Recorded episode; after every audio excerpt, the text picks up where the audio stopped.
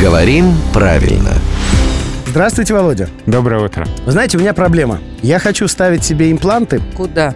Ева, ну программа не об этом. Ну, это не ко, не ко мне все-таки. Вот когда я вставлю, это будут у меня что? Импланты, имплантанты, имплантаты? А, Прости это ко господи. мне, да, это ко мне. К вам, я, ну я же знаю, куда стучусь. Но из этих трех слов есть два. Одного нет. Так. Есть слово имплантат есть слово имплант. А имплантантов как раз и нет. Да, там просто неоткуда взяться букве «Н», потому что латинские корни «им» в и «плантаре» сажать. Плантация от- отсюда же, кстати.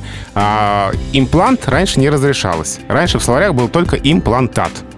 И Одно единственное. Но имплант употреблялся в, в устной и письменной речи и постепенно в словари тоже вошел. Поэтому сейчас можно сказать имплантат, можно сказать имплант. Но никакой не имплантант, ни в коем случае. Все, вопросов больше не имею. А мы так и не узнаем, куда будешь ставлять? Ну, как ставлю, сразу будет понятно. Вы сразу увидите. А это рубрика «Говорим правильно» с главным редактором «Грамотру» Владимиром Пахомовым. Она выходит в эфир каждое буднее утро в 7.50, 8.50 и в 9.50.